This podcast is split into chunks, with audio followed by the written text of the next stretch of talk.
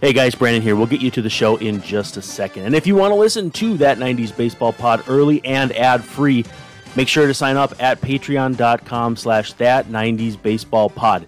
Subscribers at any level get the show as soon as it's created, early and ad free. Now, for our sponsors, we have E Parade, which is reasonably priced, trendy kitchenware. That's E-P-A-R-E dot com. Promo code 10 T90BP10. So that 90s baseball pod, T90BP, with 10 on either side.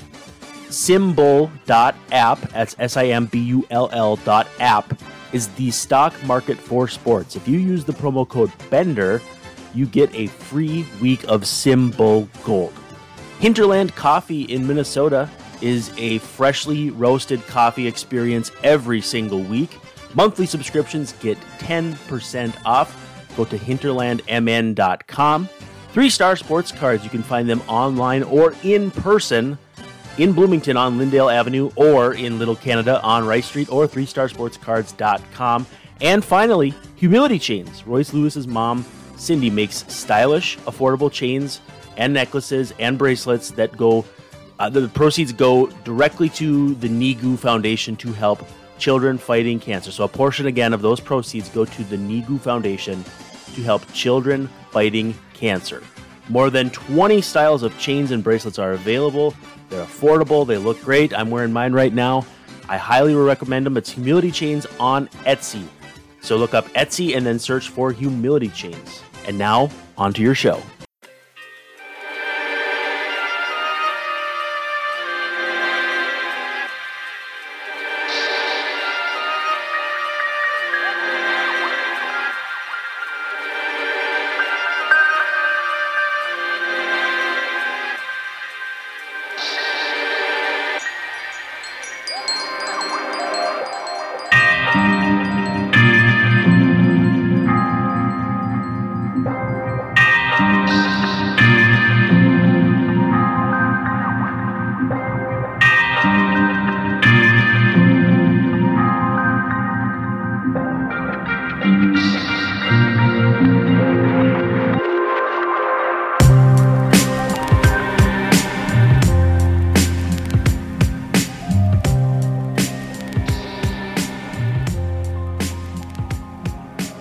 Good day, good day. It is that 90s baseball pod coming back at you after a week off with Gregg Olson. We've got Gregg on the line at G R E G G O L S O N 30 on the Twitter machine. Mr. Olson, how are we today?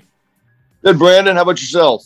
Not too bad. And if people are watching on the video, I have to admit, I kind of primped up a little bit because we are welcoming one of the best looking right handers from the 80s and the 90s. I am absolutely delighted to bring on Angels color man Mark Gubicza. How are we doing, man? Brandon Ollie, what's going on, fellas? It's it's great to be up here and uh, talking with you guys this early in the morning, man. Yeah.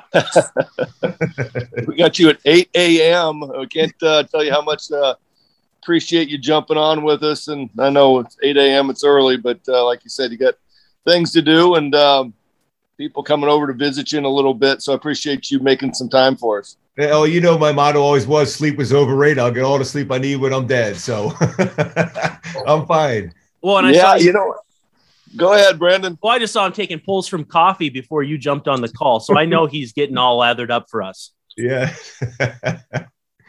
I never forget the uh, the first time I heard you say that was in Kansas City. We were together in '95, and I think we we might have got into Texas at about two in the morning, and you and uh, Monty had a it'd be Jeff Montgomery had a 6 a.m. tea time, and I was like, I am not making it. And you were like, going, dude, you can sleep when you're dead. yeah. We're like, all right, well, I'll make it. Yeah. Well, th- that's actually a pretty fun segue. Uh, so, Mark, you spent a great portion of your career in Kansas City. Uh, how different was it pitching in the summer in Kansas City versus Texas? Because uh, Kansas City is a meat grinder from probably July on, I would say. Yeah, I mean, especially uh, you know with the AstroTurf, there was some times, especially some of those day games where I remember one day game I was pitching in August against the Red Sox. It was like 160 something on the turf. I mean, it was insane how hot it was. But uh, for whatever reason, I and I grew up in Philly, which was hot and humid during the summertime. That uh, you know, I never pitched well in April, and uh, hopefully you guys never look up my numbers in April because they're not real good. So I, I liked it warm, and you know, for whatever reason, you know, and Ole knows this is better than anybody. I could, I could, I could sweat in a refrigerator. I was so, you know, I was always sweating and lathered up. So I liked it. I, it, I threw less pitches warming up to get into the game, and it got in a better flow when it was hotter. So yes, it was hot there. Texas was unreal, and I'm, I finally figured it out. Remember the old stadium in Texas, even in the newer yet old stadium in Texas. Now they have another new one. That I mean, up on the sign they would say it's 132 degrees or something. I'm like, how can it be 130 some degrees? There's no way we'd be all fried. But uh, I think it was all part of the that home field advantage. But it was hot. But there was nothing. There was nothing really quite like. And I I, I only played in St. Louis or went there as a broadcaster. I know that place is hot, but Cincinnati the same. But uh, Kansas City during the summertime, boy, it got pretty hot. I remember just watching all our guys coming in there, and I never figured out why. You know, I mean, at least Texas would shut off the day game starting May first. You know, Kansas City, man, it was a Sunday day game. Didn't matter if it was August, if it was April, it did not matter. You were playing a day game. And I remember looking at some of our guys, and some guys were putting lettuce in their shoes because their feet were so hot out on the turf. And I mean, it was 130, whatever, you know, sitting out in the bullpen, I was frying. But just laughing at all the guys trying something to get their, their feet were just burning up on the turf and wearing those black spikes. You don't need don't Burt Blyleven for a hot foot there. That's that's hot foot on its own. Yeah, no Burt Blyleven needed there in Kansas City during those hot summer days. So no. you like the you like the heat. You landed in, uh, I guess, Los Angeles, Anaheim. I don't know what the Angels call themselves right now. Um, but Angels.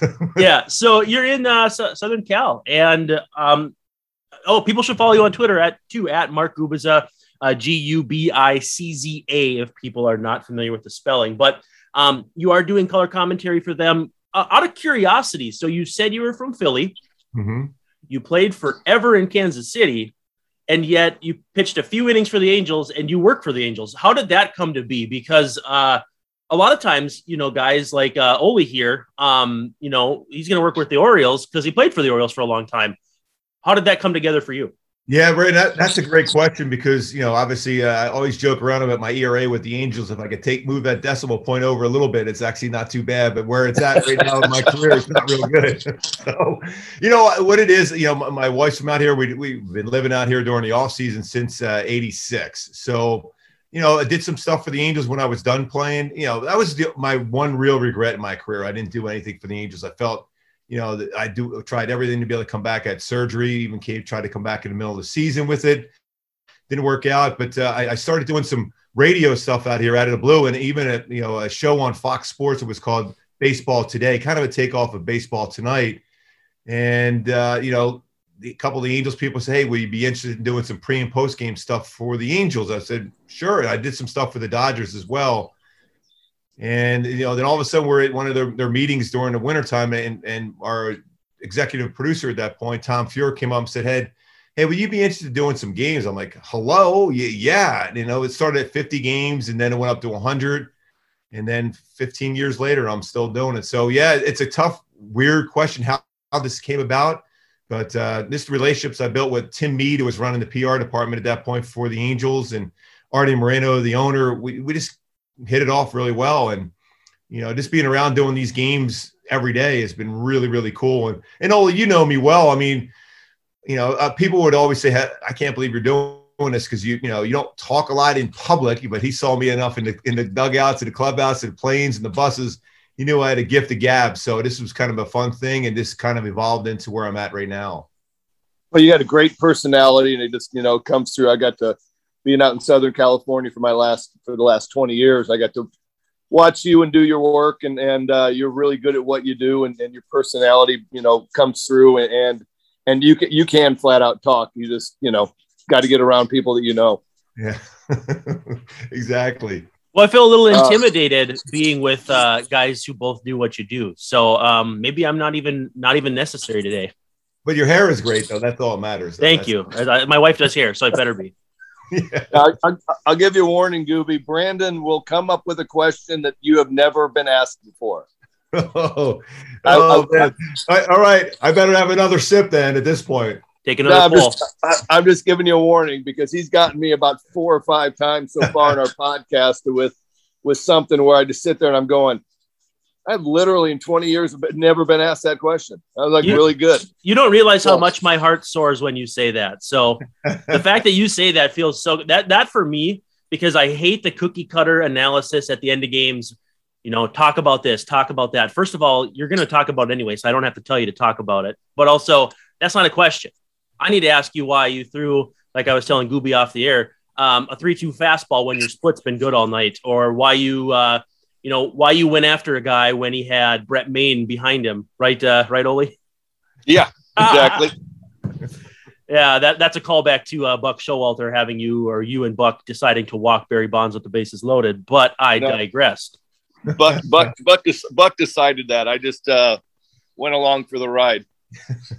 That's one of my favorite clips, though, because uh, it it just it is absolutely great. I, I do want to talk about.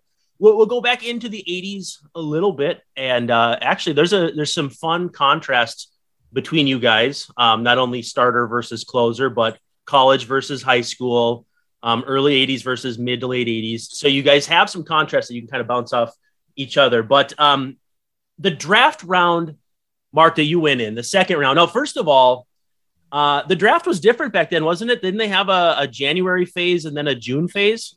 Yeah, yeah. So that that year, that January, Danny Jackson was one of our top picks for the for the Royals. So uh, I mean, it went from Danny Jackson that year to that spring was myself, David Conis, another pitcher named Tony Ferrer, and then that following year was Bret Saberhagen.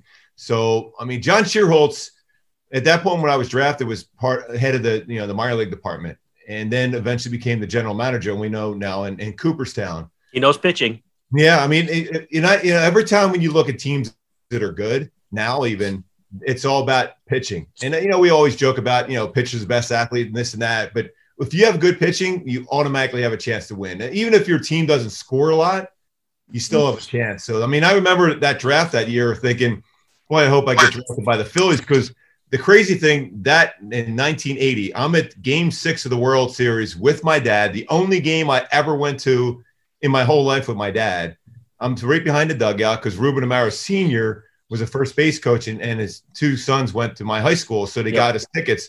Literally, I'm right behind the dugout where that ball pops out of Bob Boone's glove and the Pete Rose's glove. So, and I'm sitting there. They win the World Series. I'm screaming, saying George Brett's the worst player ever seen. Willie Wilson is horrible. Frank White, these guys are the worst human beings in the world. I'm screaming everything. I'm finding out. I'm researching their moms' names and everything else. I'm screaming at them.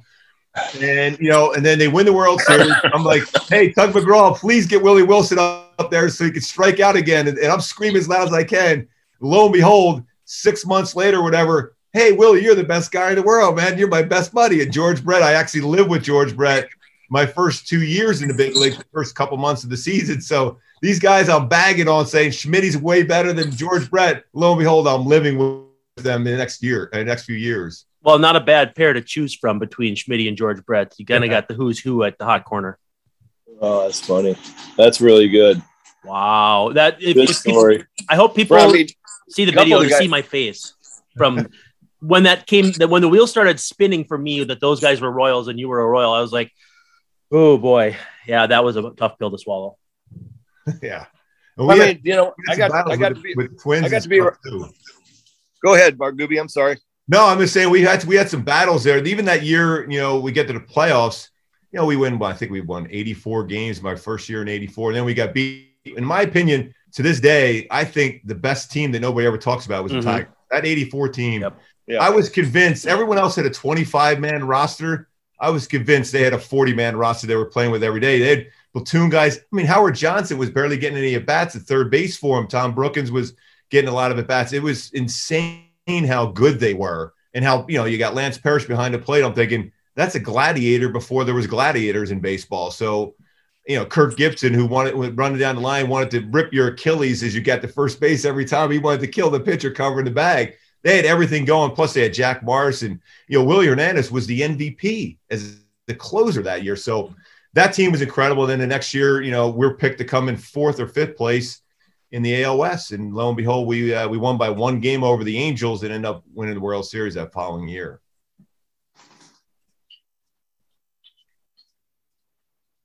All, all you, Oli. I, I, I jumped on you.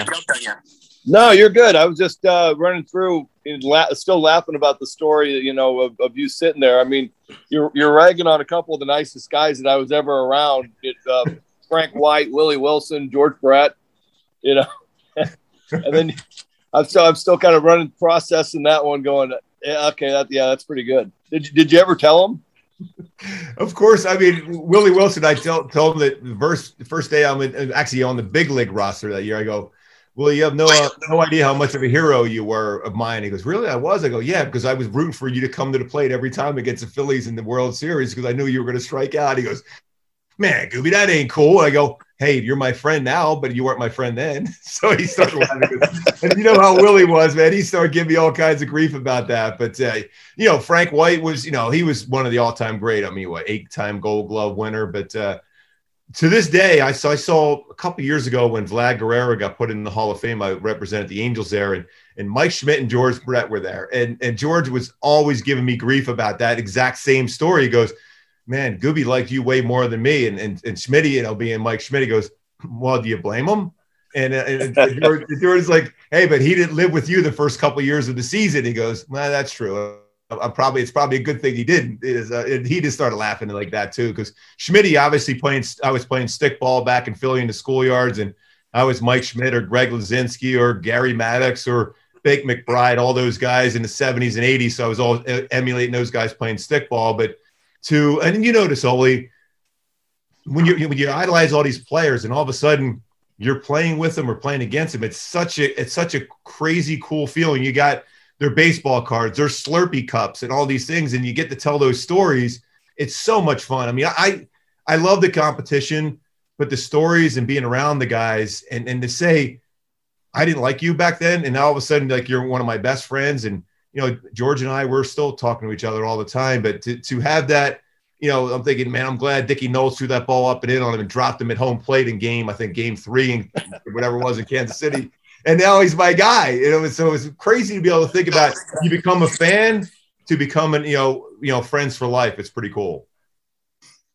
Yeah, that's really good. I mean, you know, obviously the Royals were huge. I grew up in Omaha, so you guys were huge to watch, and I grew up a fan of yours, uh, being a, a, little bit younger than you. But uh, you know, George was gone by the time I got to you guys in KC. Frank was a coach, but it was just that group of guys. It was it was um, you know they were fun to watch, and then all of a sudden you get to know a couple of them. Frank and George would be around. It was just like the nicest best guys that you could be around on a daily basis. It was it was um, it was it was lifting. It was nice. You know, you root for him your whole life, and then all of a sudden you're on that team and you're you're around the room, and Frank White's one of your coaches, and you're just like, this guy couldn't be any nicer. You know. And then I, I imagine for you, I'm, thinking, you know, we had we had Bull as our hitting coach for a little while, you know, and what was that like for you, knowing, you know, same kind of thing, and all of a sudden now he comes and, and that'd be Greg Luzinski um, coming back and and being the hitting coach for the Royals. No, that yeah, that was unreal, and having Bob Boone too. I mean, these these are two guys, and Larry Bowa was then end up being my bench yeah. coach for the Angels. So there, there are three guys that I, I, you know, when I first met, especially you know Bob Boone ended up being my catcher and then our manager there. But but Greg Luzinski, you know, in the bull ring in, in Veteran Stadium to go down there because I was always in the 700 level. I had that two dollar and fifty cent ticket because I didn't have enough money to go down there. But every once in a while, I tried to sneak down to the bull ring. That was right above you know, left field around the three or four hundred level. They go, okay, how are going to let this low life me ever down there to that three or four hundred level at a, at a, baseball stadium? So I finally made my way down there too, and and I and, and Bull was the best. I mean, he how about him on on the buses and stuff because.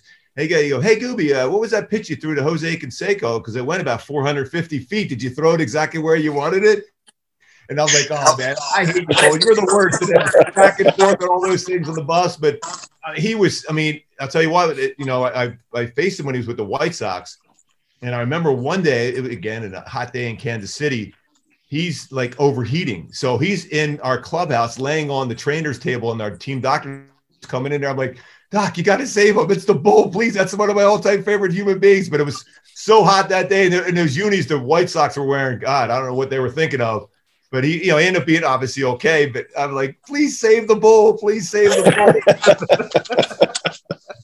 and eventually here he is in the clubhouse. I'm like, "You're the worst. You're the worst. I used to love you growing up as a kid. I can't stand you now." And he'd be going, "You can't even get anybody out anymore. Your arm is broke." he was ruthless. Oh man, well, it was. It sounds like the opposite of uh, Willie Wilson. Then you you love to hate, and then you hate to love. So uh, that's a that's a fun transition. yeah. So uh, to step back for a second, uh, how does uh, how does one go in the January draft as a January draft? That's easy for me to say, as opposed to June, because um, obviously you'd still been in high school in January, so you probably wouldn't have been eligible. But uh, it doesn't make sense to me um, in the sense of like, okay, well, if you didn't go in this June draft, would you have been eligible in January the next year, or, or how did that work? Yeah, Brent, I'm going to probably get this wrong, and, and Ole may know this better than me, but I think most of those guys in that time in January were, were junior college. Uh, yeah. Yeah. Okay. So okay. I know Danny Jackson was that. I'll tell you what. I think Kirby Puckett went in the January draft too. Yes. Yes. From so Triton, I mean, Danny Bradley. Jackson was one of the nastiest pitchers I've ever seen. One of the Yeah. fiercest competitors. I mean, we called him Jason from Friday the 13th because Ooh. when he was on the mound or competing, like didn't mess with him. And, and, and Bo Jackson, you know, the strongest human being in the history of mankind, and, and all you know him well from your Auburn days too. They got, you know, we're like Danny Jackson's legs were like a, a like a linebacker or even a, a running back like Earl Campbell back of the Houston Oilers. And they were messing around one day, and Danny being Jason at that point of his of the day, and they started wrestling, and and Bo didn't get the best of them, And I'm thinking, I don't know if I ever want to mess with Danny Jackson because two things come to mind. He's the strongest guy, one of the strongest guys ever. Plus, there might be a few uh, loose screws in there. So I'm like, and I'm not messing with him. And his his slider was like Ron Guidry. Uh, I mean, and his fastball ran, and and he was similar to me, where he was a drop and drive guy. So he was really crushing his left knee, and I'm crushing my right knee. But that was something the Royals were big believers in to keep the ball down, is the old drop and drive Tom Seaver type of delivery.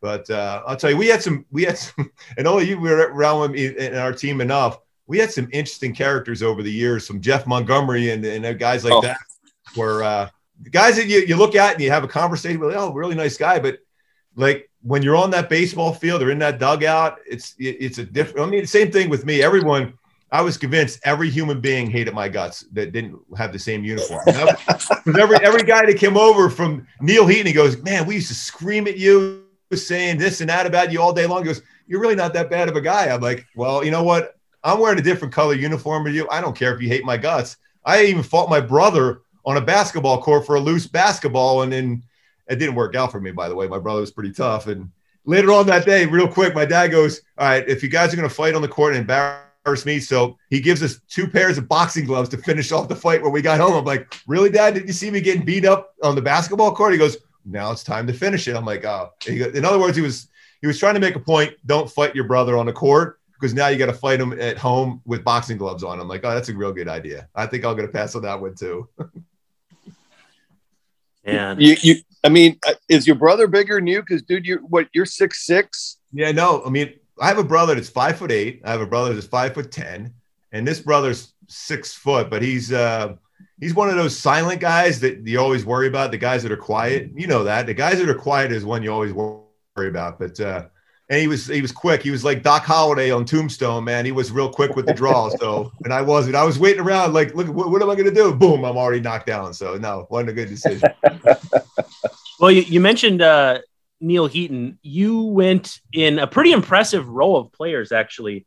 Uh, this is not in the first round, but the second round. But it was Mike Gallego, who was a very good infielder for a long time.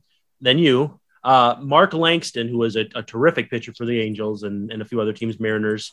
Um, and then one pick after that, uh, Frank Viola, who Twins fans saw a lot of, also Mets, um, Red Sox, kind of all over the place too. Uh, that's quite a run of talent in a second round. That that looked like a picks like three, four, five, six in the first round, not um, let's see, seven, eight, nine, and eleven in the second round. That's an incredible run of talent right there.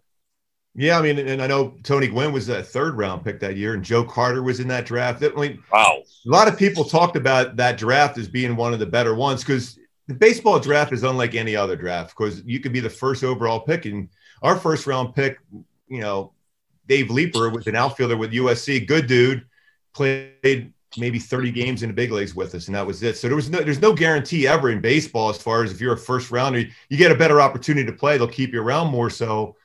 But uh, I mean, that draft, I, look back because we always joke because Gallegos the bench coach with the Angels, and you know, and Langston, Mark Langston does the, the color analyst job for the radio side. So we're all right in a row, just laughing at each other. We're all standing over Mike Gallego. Go, wait a minute, you were drafted ahead of us, and he's just sit there and laugh and have a good old time. So same, you know, the you know Mark Grant, who does the color analyst job for you know the the Padres, always jokes around. goes, hey, by the way, guys, I was a first rounder. You guys weren't. I'm like, oh man, he killed you on that one too. By the way, so, I, I want to I want to test Oli here. Um, any idea who was the last pick of that second round? Because I, I suspect Gubicza knows, but it's a very famous non-baseball player who went 52nd overall to the Yankees. Oh, I got no idea. I mean, I, I want uh, no, I got nothing. Gooby, what do you got? Uh, is it Elway? It's John Elway. So yeah. wow. literally, we're if you if you sort by career WAR, and I don't know if you guys like WAR as a stat, but we don't have to talk about that. It goes Langston, Viola, Gubicza, Gallego, Darrin Jackson, Sid Bream. I mean, you're talking about some guys who had some either really big individual moments or very good careers. And then all the way down there, you're like, holy smokes, John Elway went in that draft too. Like that, that is a first round worth of talent in the second round. That's unbelievable.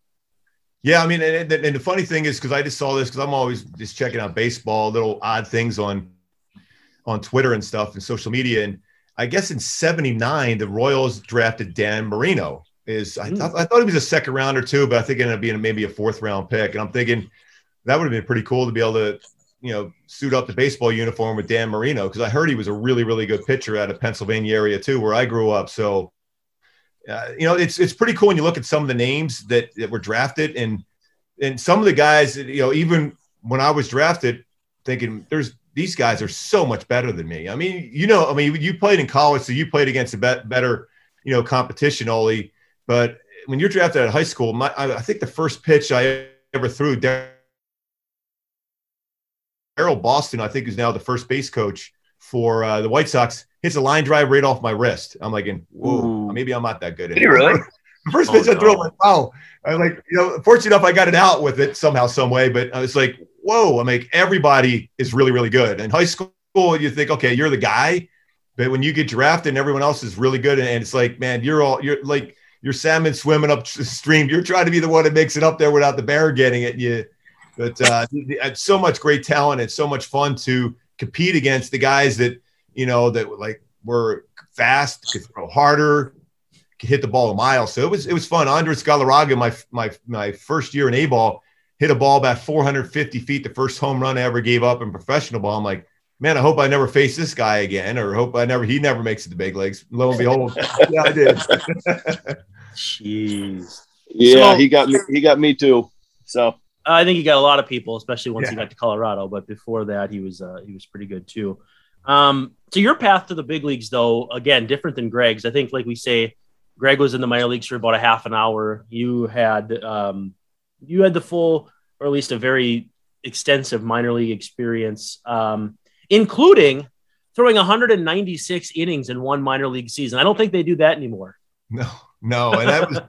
Yeah, that was in you know double A too, and, and yeah. our, my manager was Gene Lamont, who ended up being a major league manager, a third base coach for a lot of years, and it was it was crazy, especially because you really kind of really don't know what what your your path is going to be. Growing up in Philly, you play baseball. It would be the same thing you ran up there in Minnesota. You play baseball for like three months, right? And then you then everybody you're you're you're hanging out with in the minor leagues played in California, Texas, or Florida, where they play 12 months a year. So you think, okay, they're way more advanced than me. I mean, I'm I don't know if I'm ever going to make it to Triple A, but Double A I remember, you know, pitching well, and I'm in a, an All Star game that year with Mark Langston, Jimmy Key, and a bunch of other really Danny Tartabull. All those guys were in Double A that year, and I was in Jacksonville.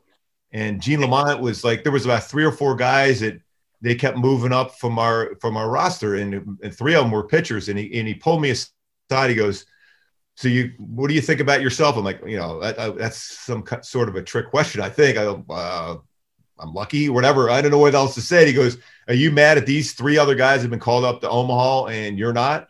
I go, no, I'm happy for them. They're friends. He goes, but you're you're pitching way better than them. I go, uh, what kind of case you making for me right here, Gino? I said, what do you what do you want me to say? I go, he goes, trust me, those guys are going up to Omaha. That's great. You're not going. Just keep your mouth shut. Don't worry about it. Maybe you'll never go to Omaha. And I'm like, all right, whatever. I'm, I'm thinking, geez, am I am I going to be released at of double A? Because I always thought, especially when you're at high school, you go rookie ball, A ball, double A, triple A, and then you might be in triple A for a couple years before you do that.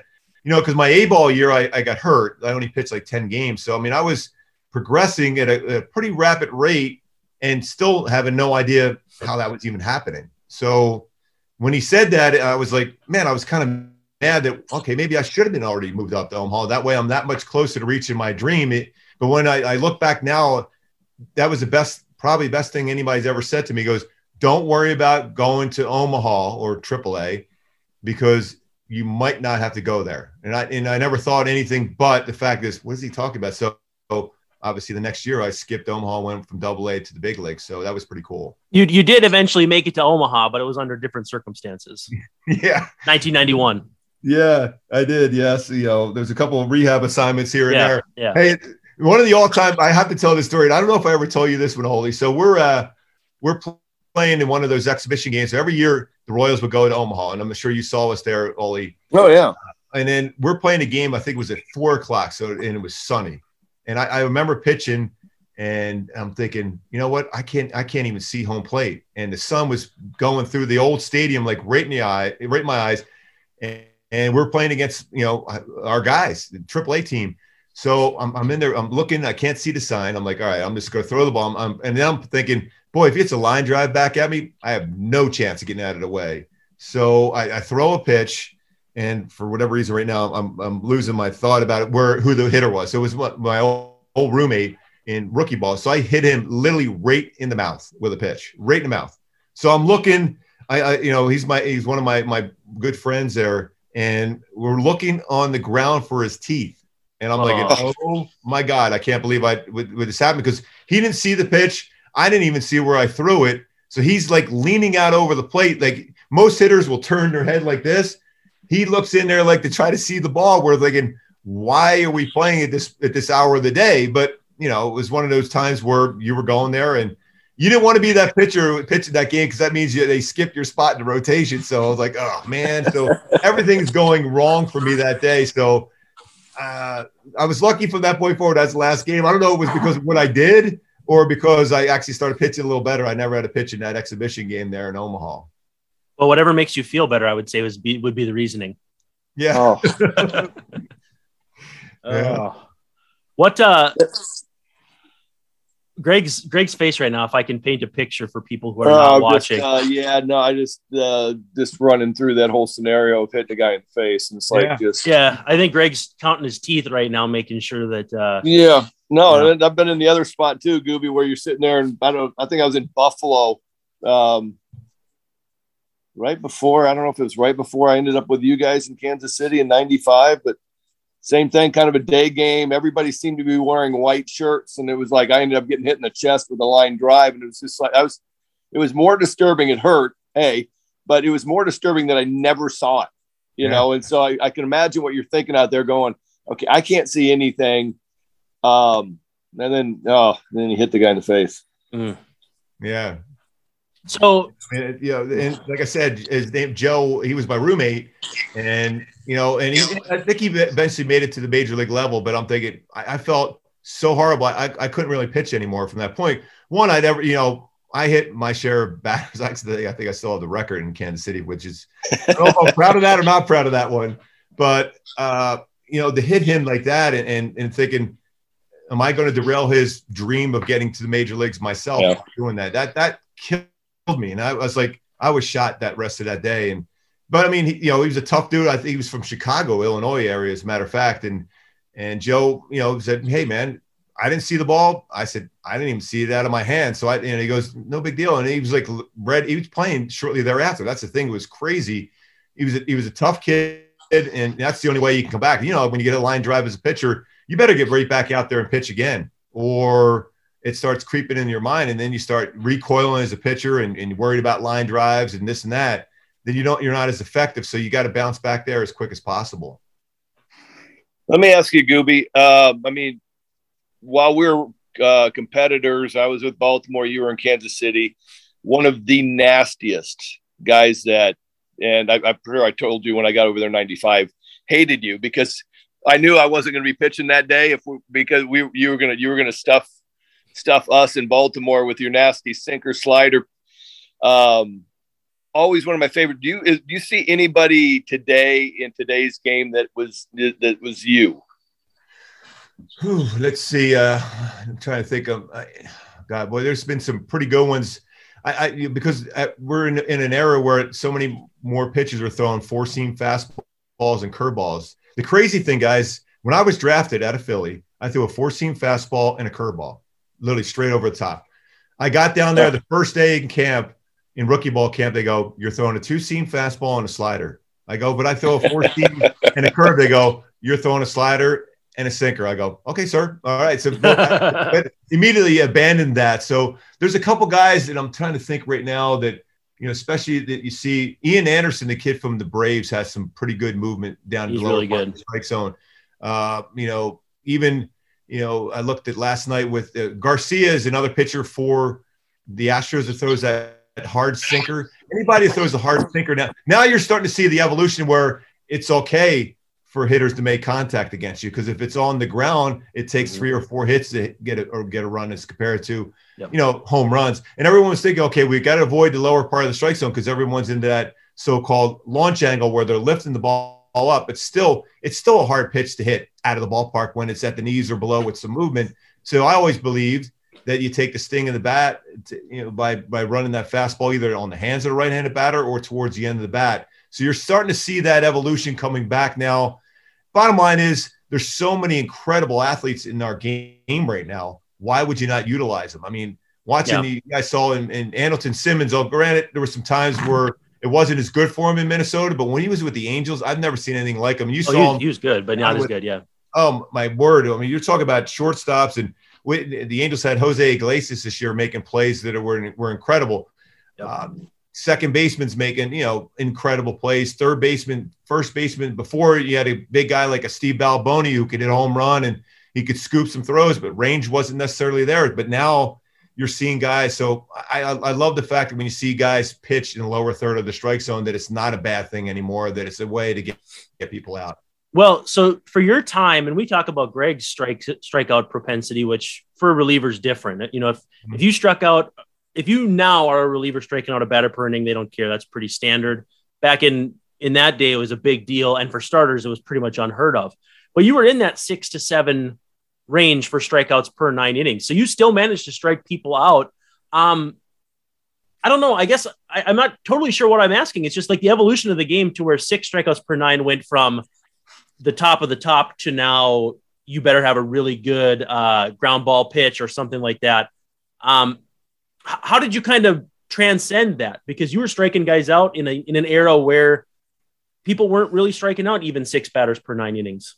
Yeah, you know it's crazy. I have a lot of conversation we, even with some of the players now from guys that are on, on the Angels starting staff or even other teams, and you know regularly you're seeing guys with 200 plus strikeouts or 250. Yeah. A Gerrit Cole with even not with over 200 innings with 250 strikeouts. Hitters at that point were embarrassed when they struck out. They really yeah. were. I mean, they, they wanted to, they wanted to fight you if if you struck them out. So for me to get a strikeout, I mean, I had a really battle because I mean, as a sinker ball pitcher, it's tough to get hitters to swing and miss at a fastball at the knees. They're going to make some sort of contact. So I had to fight my way to get ahead of the count and try to finish them off to get them to swing a slider about eight feet outside. That that was my goal. But you know, that, especially early in my career, and I, I think that's part of the reason why I was so inconsistent early in my career with a lot of walks because I tried to str- I tried to throw the ball through the catcher. I tried to throw the nastiest slider every pitch, and then I finally realized I had a pitching coach named Frank Funk, and you probably know him, Oli. He came up and his his big thing in spring training. He said one line to me. He goes, "I need you to try easy." And I'm looking. I'm like, and and and Oli knows me, Brandon, real well. That's not my DNA. I'm I'm a, a psycho when I'm on the mound. but he said, if you try easy and not try to throw the ball through the catcher, look how many outs you can get on one or two pitches. So I'm like, oh man, I, I just don't, I don't have it. So he says it in spring training. So you, you get some spring training games to kind of work on it. And lo and behold, I'm getting, I'm going nine innings with 88 pitches, 92 pitches, and said I did that in four innings early in my career. So even at the high school level where I'm teaching at right now, I have a little bet with my kids. I go, hey, how many outs can you get with two pitches or less? And they and they're, they're thinking, hey, that's pretty good because I said then you save your nasty, you know, Gregg Olson curveball to get a strikeout because if I mm-hmm. get if I get one and out with one or two pitches, why save my best pitch when I need it with a guy on third base? I mean, that's that's your goal to save your best stuff when the guy's in scoring position because otherwise, you know, you make a mistake hit out of the ballpark, that's your fault. But if you make a good quality pitch, you might give up a single, but it's going to take a couple of them yeah. to score. But if you walk guys, which I did a ton of, I, I think I had 120 walks back in 87, which is incredible how many mm-hmm. walks I have. That uh, I finally figured it out, and that's why I got more consistent, a little bit better. So uh, to to dive one last time into your minor league experience in one year and then the next you played with i want to say teenage bret saberhagen and david cone or vice versa. So when i call them baby cone and baby saberhagen i'm not being derisive they were literally teenagers. Uh, what was it like coming up with those guys? Because that's that's a pretty impressive trio. I mean we talk about hudson mulder and zito and you know smoltz and maddux and and glavine. Granted maddux came over from the cubs but um, that's you know, it that's an impressive trio to come through all the same system at pretty much the same time. Uh, what was that like?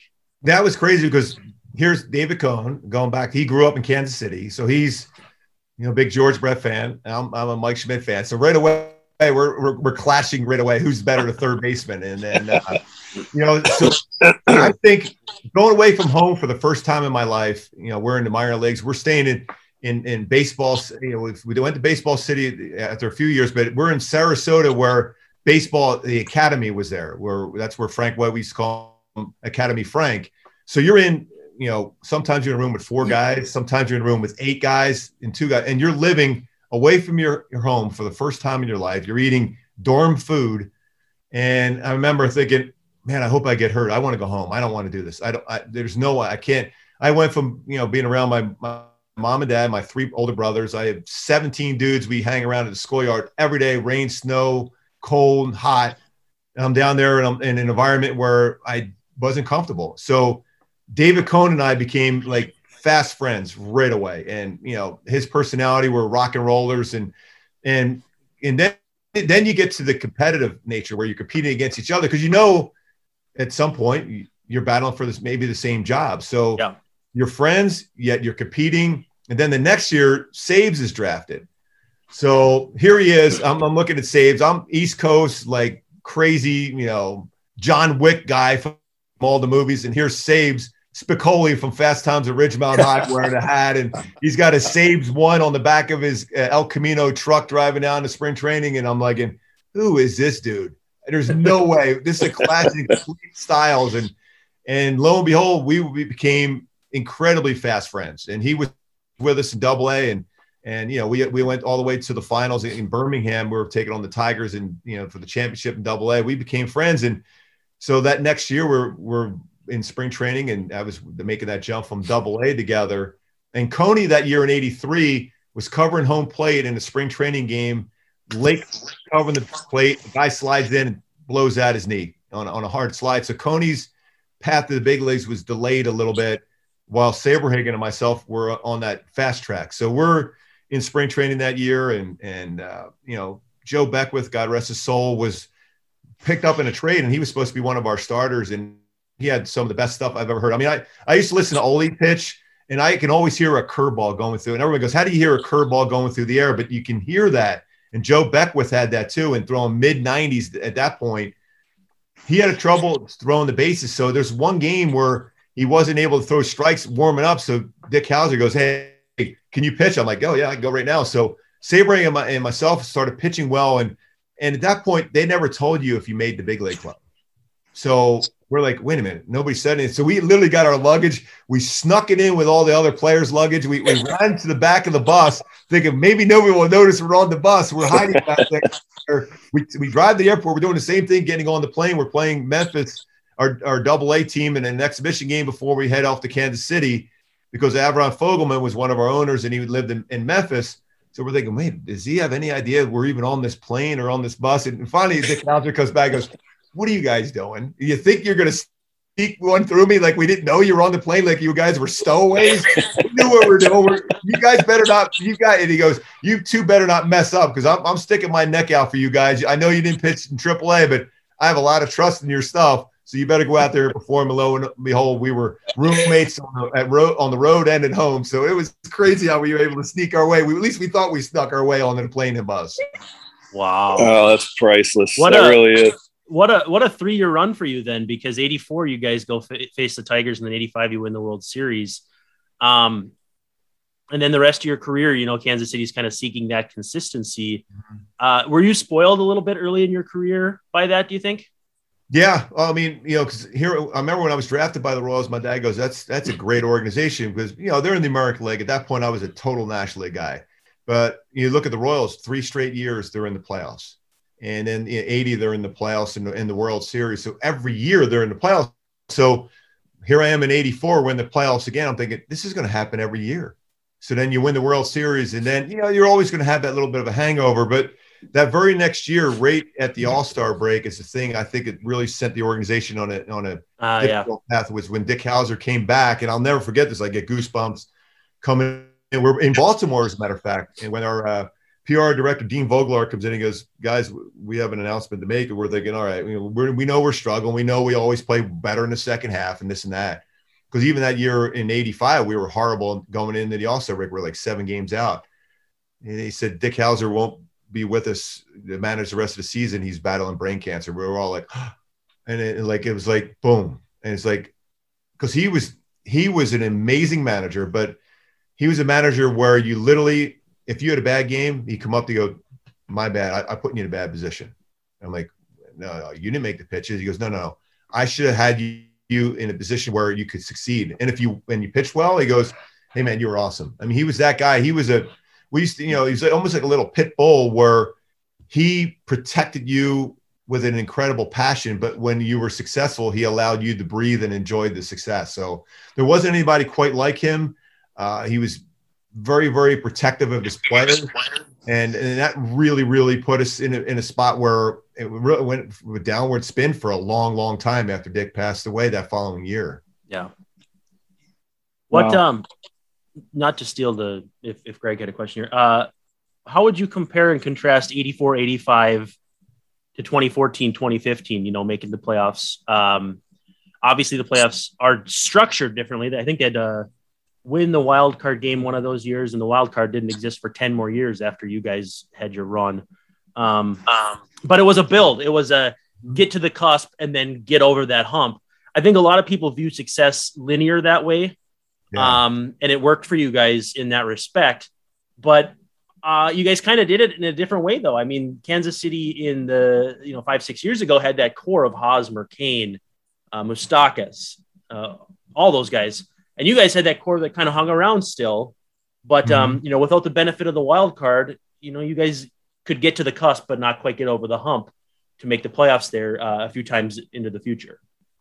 Yeah, that would that, that I, mean, I was you know, obviously you're still pulling from the organization that brought you along. It, it, was, it was your family. And in Kansas City, my two oldest children were born out there in Kansas City. I, I love the place. And and to see that and, and and see the lack of success for years, it was almost nearly 30 years from when yeah. we won the World Series, make the playoffs till their run. They had the same thing in, in 14 and 15, where we had in 84, 85.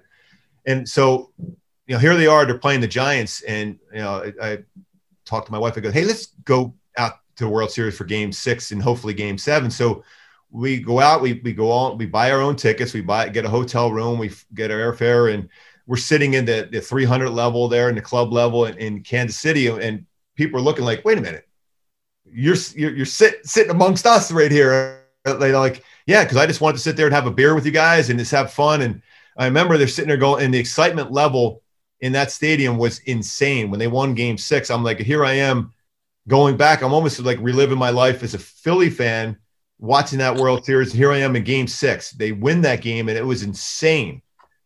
And, you know, people were just going nuts. So then that game seven, so like, all right, we got to go game seven too. So we stuck around and, And I, will never forget this when the when the bullpen opened up and and, and Madison Bumgarner came out and the fans go, so what do you think, Ubi? I'm like, uh, I'm not feeling real good right now. This dude is. I thought, and to this day, I think he put together the best playoff postseason run of anybody in the history of sports. I mean, what he did, how that team ever won, anyhow, the Giants in 14 was unreal. So he comes in there. They're like, all right. So I said, this weather the storm, go George Foreman, Muhammad Ali, this rope a dope. He's only going to pitch two or three innings. He just pitched a couple days ago. So then, like the third inning, he's out there, and then the fourth inning, I'm like, mm, I'm not feeling good right now. I'm like, uh, well, hey, at least you can always remember that 85 team that won the World Series because it could probably be a long time again. So he was incredible, but the atmosphere in that ballpark, the, the sea of blue, because yep. even if back in 85, we're playing the Cardinals, there was still a, a huge Cardinal fan base out in that area because, you know, the Cardinals are the Cardinals. So there was still some red shirts and here and that in, at Kauffman Stadium or Royal Stadium at that point. But there was an absolute sea of blue there. And, and, and to see them come back the following year to finally do that, it was pretty cool to see that. Because, you know, I knew Mike Moustakas from coaching against him in high school because he went to Chatsworth High School and I coached against them. And and all those guys getting to know them and and and you know Alex Gordon, an Omaha guy, you know, all those guys coming up together fighting and, and dealing with why you guys so bad to all of a sudden this core of very good high draft picks. They had a lot of number one draft picks go through there, all put it together. Their bullpen, Oli, you know this, their bullpen was in, it was unreal. Yeah. Unreal. They really were good. Oh my God. I mean, they guys throwing a thousand miles an hour, every one of them, but you know, from Wade Davis on through to Herrera. And, you know, they were really, really good. And, you know, to see them win that and beat the Mets the following year, as a Philly guy, anytime you beat a New York team, it's always a good thing for me. Yeah. you had uh, right. go ahead, uh, Brandon. Oh, so you had some pretty great guys in your back pocket for closers. I wanted to ask you about that because obviously Oli's experience is end of games, yours is beginning of games. But um, Quisenberry, Montgomery, uh, you were you were blessed with some pretty good bullpen guys. Yeah, I mean, and Steve Farr was in that conversation too. Yep. I mean, so yep. it was uh, the, the personality difference between Quiz and you know and Steve Farr, and then you got Jeff Montgomery, and we used to I still call him Snake Plissken because yeah. we used to joke around saying the Monty's on the mound throwing the ball, and all of a sudden he pops up, you know, the home plate, puts the ball exactly where he wants, like he slithered underneath the ground and popped it up there because he wasn't a big guy, and you often wondered man, how did how he got people out consistently? And his slider was great, his fastball command was awesome. But just to, I mean, I, I you know, even all those the, the time with Oli there to pick the brains of guys in the bullpen, it's a different beast. I, I pitched one year, a couple one year down there in in, in the bullpen in eight in '94, and it's a different beast. I mean, because you feel like you're an everyday player because the phone rings, you're up, so you have a chance to get an everyday starter. We're all crazy dudes. So we we play we pitch that one day, we're flicking sunflower seeds or screaming at the other team, the other four. Our golf game's incredible because we got four days in between starts do that. But but a bullpen guy, because they don't even you never get noticed when you do your job. But if you blow a save or, or give up a home run and a game's lost, everyone knows you. You got to deal with looking at your starting pitcher in there. Go, dude, man, you just lost my win, man. I worked seven, eight innings for a W and then it's gone. But you're, but that that relationship you build and, and and Quiz was incredible. But you know Jeff Montgomery and you know and I and Steve Farr and we call him Beast. You know we, we still give him grief for the tightest jeans ever he used to wear and you know all this That's in so, style now though. Yeah, I know. I I I, I feel pretty good about bringing that back now. By there the way, go. yeah. yeah, I mean these yeah. these guys are they're, they're so it's it's so different. It's like a field goal kicker in in football. Yeah. When you, when you make a field goal, dude, you're supposed to make that. Even if it's 67 yards now, you're supposed to make it. But if you miss it, what's wrong with you? Why? How can you possibly miss a field goal? And then you then you put everybody else in that same position. As a closer, you know the same thing. There's a lot of guys, especially in our era, where sixth step, sixth inning, seventh inning, they're six or seven inning guys. But when you put them in that ninth inning, man, it, you know, because the focus level for the manager, the hitters, the guys on the bench, the fans is insane. And people don't understand how difficult that is to get those last three outs. Everybody goes, Oh, you know, who cares about a save? That's why you had guys like Lee Smith take it forever getting in the Hall of Fame. Like, how can you not protect a three run lead in, for one inning? Or how do you get a save for if you go three innings and you know and do the job? I'm like, because you don't know what if, you don't know what it's like to do that because it's a different beast for guys in the bullpen. And I learned that when I that phone would ring or being out there thinking, you know, not only I'm trying to win the game for everybody in the stands, but my teammates and everything else. And if I make a bad pitch, all that hard work goes away because I didn't make my pitch. You ended up with two saves. Tell me about them. Yeah, I mean the, the one I had, uh, I bring up that three inning save. I got one of those. I think we were up pretty decent amount of runs, but I remember one game, and I think it was uh, I I, I might even got I even got a W one time out of the bullpen getting. I think Cal Ripken did roll into a double play with the bases loaded. I came in a game, but the one game I came in was a one inning save. I remember feeling that I could throw the ball through the wall, and, and it, I did. I did some closing over in the in the Japan tour in '88, and I remember look, you know, at that point they were measuring velocity out of your hand like they are right now. So 90, when you're throwing 93, 94 in our day, that's when it's crossing the plate. Now it's out of the hand. So there's a pretty significant distance the baseball is going from your hand to home plate. So I, I'm not saying we were throwing 99 to 100, but out of your hand, it's a little bit different beast. So that's why when you when you see numbers now, even when they're measuring outfielders throwing some some outfielders the ball out of their hand is like 97 miles an hour. I'm like, I've seen enough of those throws. It is a 97, but when it's out of the hand, it's at. But it, it creates good good conversation for us all on social media and stuff and doing games now because wow, this guy's throwing 99 miles an hour. But out of the bullpen, where you don't have to worry about you know letting it all out, in, you know, for nine innings, you just go out there and let it out for one inning. It's a lot more fun because you feel you feel like you're a boxer you're out there and you're just letting it out. You're you're you're trying to go toe to toe or a hockey player when you're dropping the gloves. It's like, hey, I'm going to get my first shot in there and I'm going to do well. That's what I love. It was it was so cool to be down in the bullpen and only and I'm always was jealous of you guys and, and you you in particular when you can go out there and just go out and have the entire game in your hand that last moment because the starter it's a buildup of one hopefully be out there for the ninth inning but as a but as a closer, especially that ninth inning is like that's it. That's like you're on the you're you're putting. You're Tiger Woods. You got an eight foot putt to win the Masters, and you as soon as you let it roll, you're already walking to the cup ready to pick it up, and you're going home with the victory. Yeah. So that's why I love the back closing.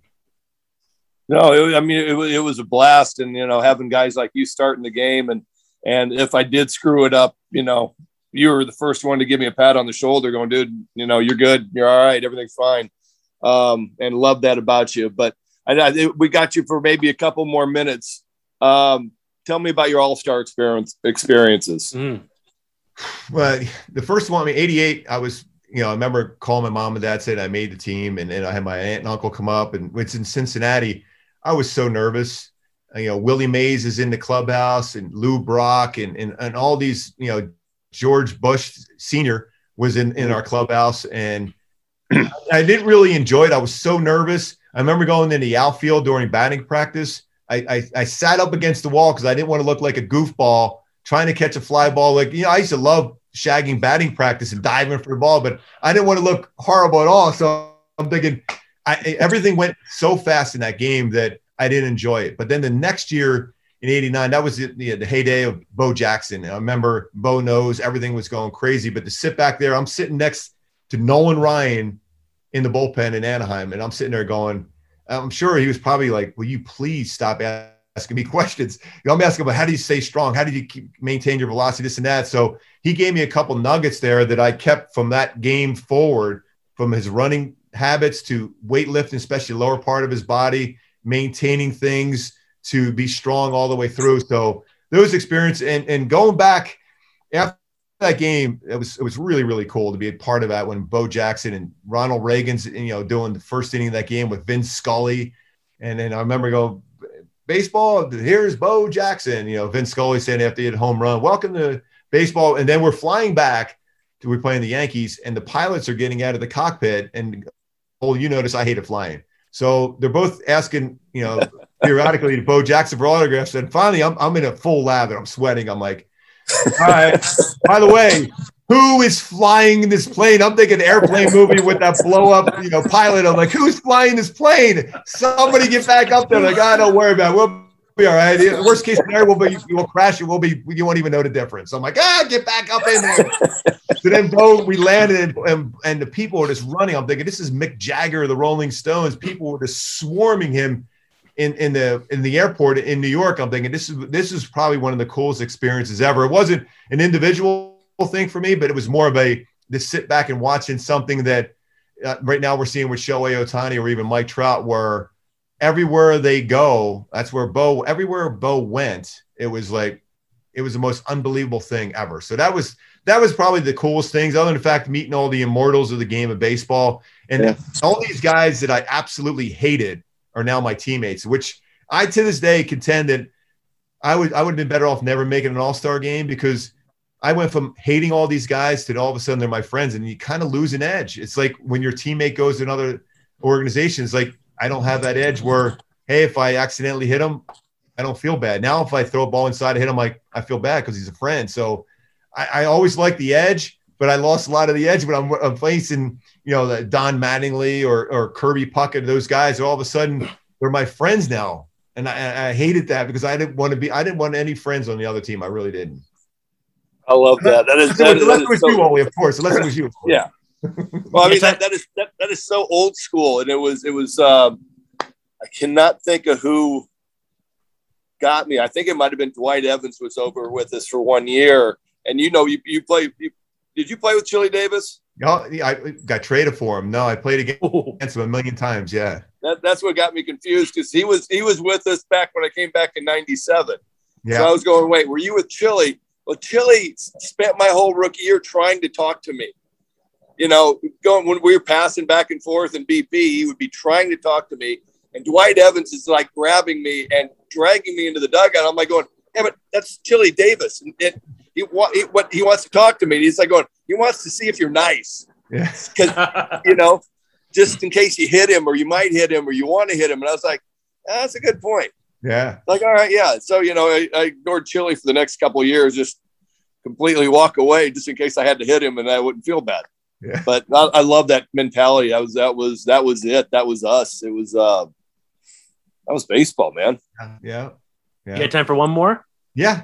All right. It. So I can't let you go without bringing up that um you know you, you come from a bygone era where guys uh, a lot more guys played for one team. You talked about Don Mattingly, Kirby Puckett, and and for the most part, you did. You had that brief cup of uh, cup of Joe with the Angels, but loyalty is a two way street. You have to find an organization that values you like you value them, so that when free agency comes, you can find in a a value that you agree on. What did it mean to you though to play the bulk of your career for one team in Kansas City and uh, be able to say I was a Royal for 13 seasons? Yeah, I mean, it, there was a couple mentors. Paul Splittorff was a guy that wore that uniform forever. Uh, George Brett always told me, he goes, if you get a chance to wear just that one uniform your entire career, you've done something special. Mm. And when, when and he said that when early on in my career, because you know, you know, even though the Royals were pretty consistent as far as keeping guys that they liked around, you know, for a long period of time, but you kept thinking, you know, first you did make the big leagues. I'm hoping to make it one year, then you're two years, and then before long, you're still on the, wearing that same uniform and thinking, you know, George told me that uh, if I get a chance to play my entire career with the Royals, my and, and, never put on a different uniform, that'll be the coolest thing ever. And I'll never forget because here I am. I'm, I'm pitching in Minnesota. As a matter of fact, it was July, say third or fourth, and Herk Robinson's our general manager calls me up. I'm pitching this day, and he goes, "Hey, would you approve a trade?" I'm like, "Herk, I'm pitching tonight." He goes, "No, but would you approve a trade to the Texas Rangers?" I'm like because uh, he, he, talked to me before about maybe going to the Colorado Rockies. And I'm like, you know what? At that point, I was a 10 5 guy. So they couldn't trade right. me without my permission. So I'm like, all right, Herk.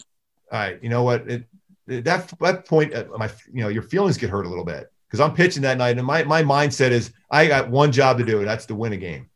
And so I'm like, all right, we'll talk after the game. And lo and behold, that's when I get, hit with a line drive by Paul Molitor in the first inning, mm-hmm. break my leg uh, and then, and then, you know, I get a call back. I guess the trade's off. I'm, I'm pretty sure it's off. Yeah, I'm sure it's yeah, off. Yeah.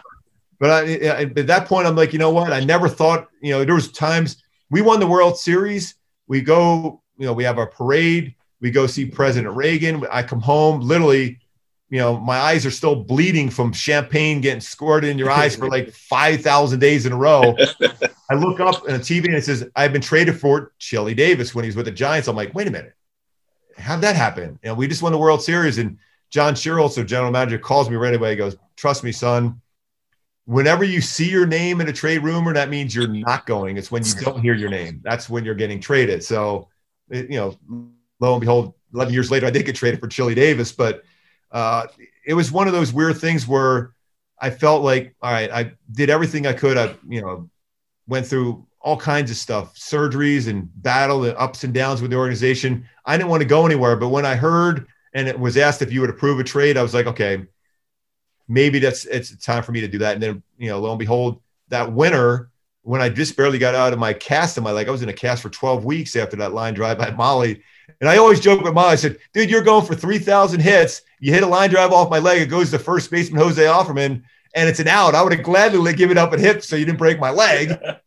so, you know, and then, then they said, hey, this is right before the World Series. And they can never announce trades during the playoffs and World Series is we're going to, how about approving a trade for the, to the Angels? I'm like, you know what? My, my oldest one was going into kindergarten. I was like, you know what? If there's ever a time to give up on that dream of playing and wearing that one uniform your whole career, uh, that was the time. So that's when I decided to approve that trade. And if I didn't do that, I won't, won't be doing what I'm doing right now. So I always believe there's a path you're on mm-hmm. for whatever reason. If I don't approve that trade to the Angels, I'm not doing Angels games right now. So maybe wow. it's one of those things where maybe it didn't work out on the field, but in the end, it worked out what I'm doing right now.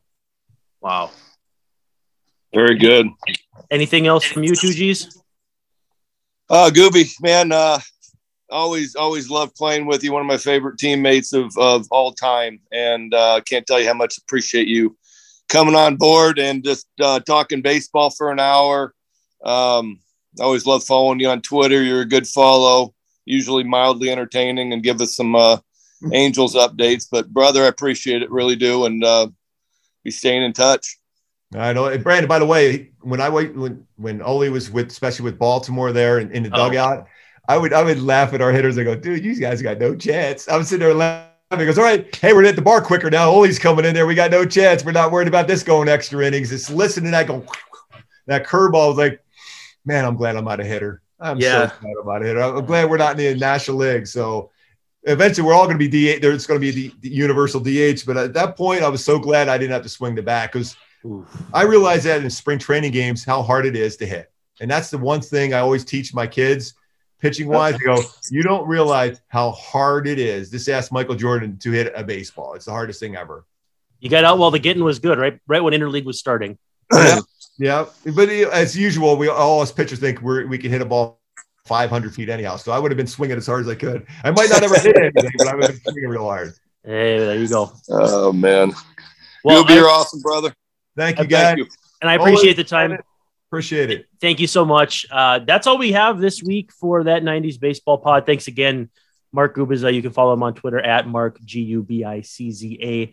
For Gregg Olson, this is Brandon Warren signing off, saying thank you so much for checking out that 90s baseball pod powered by Access Twins. We'll catch you next week. Peace.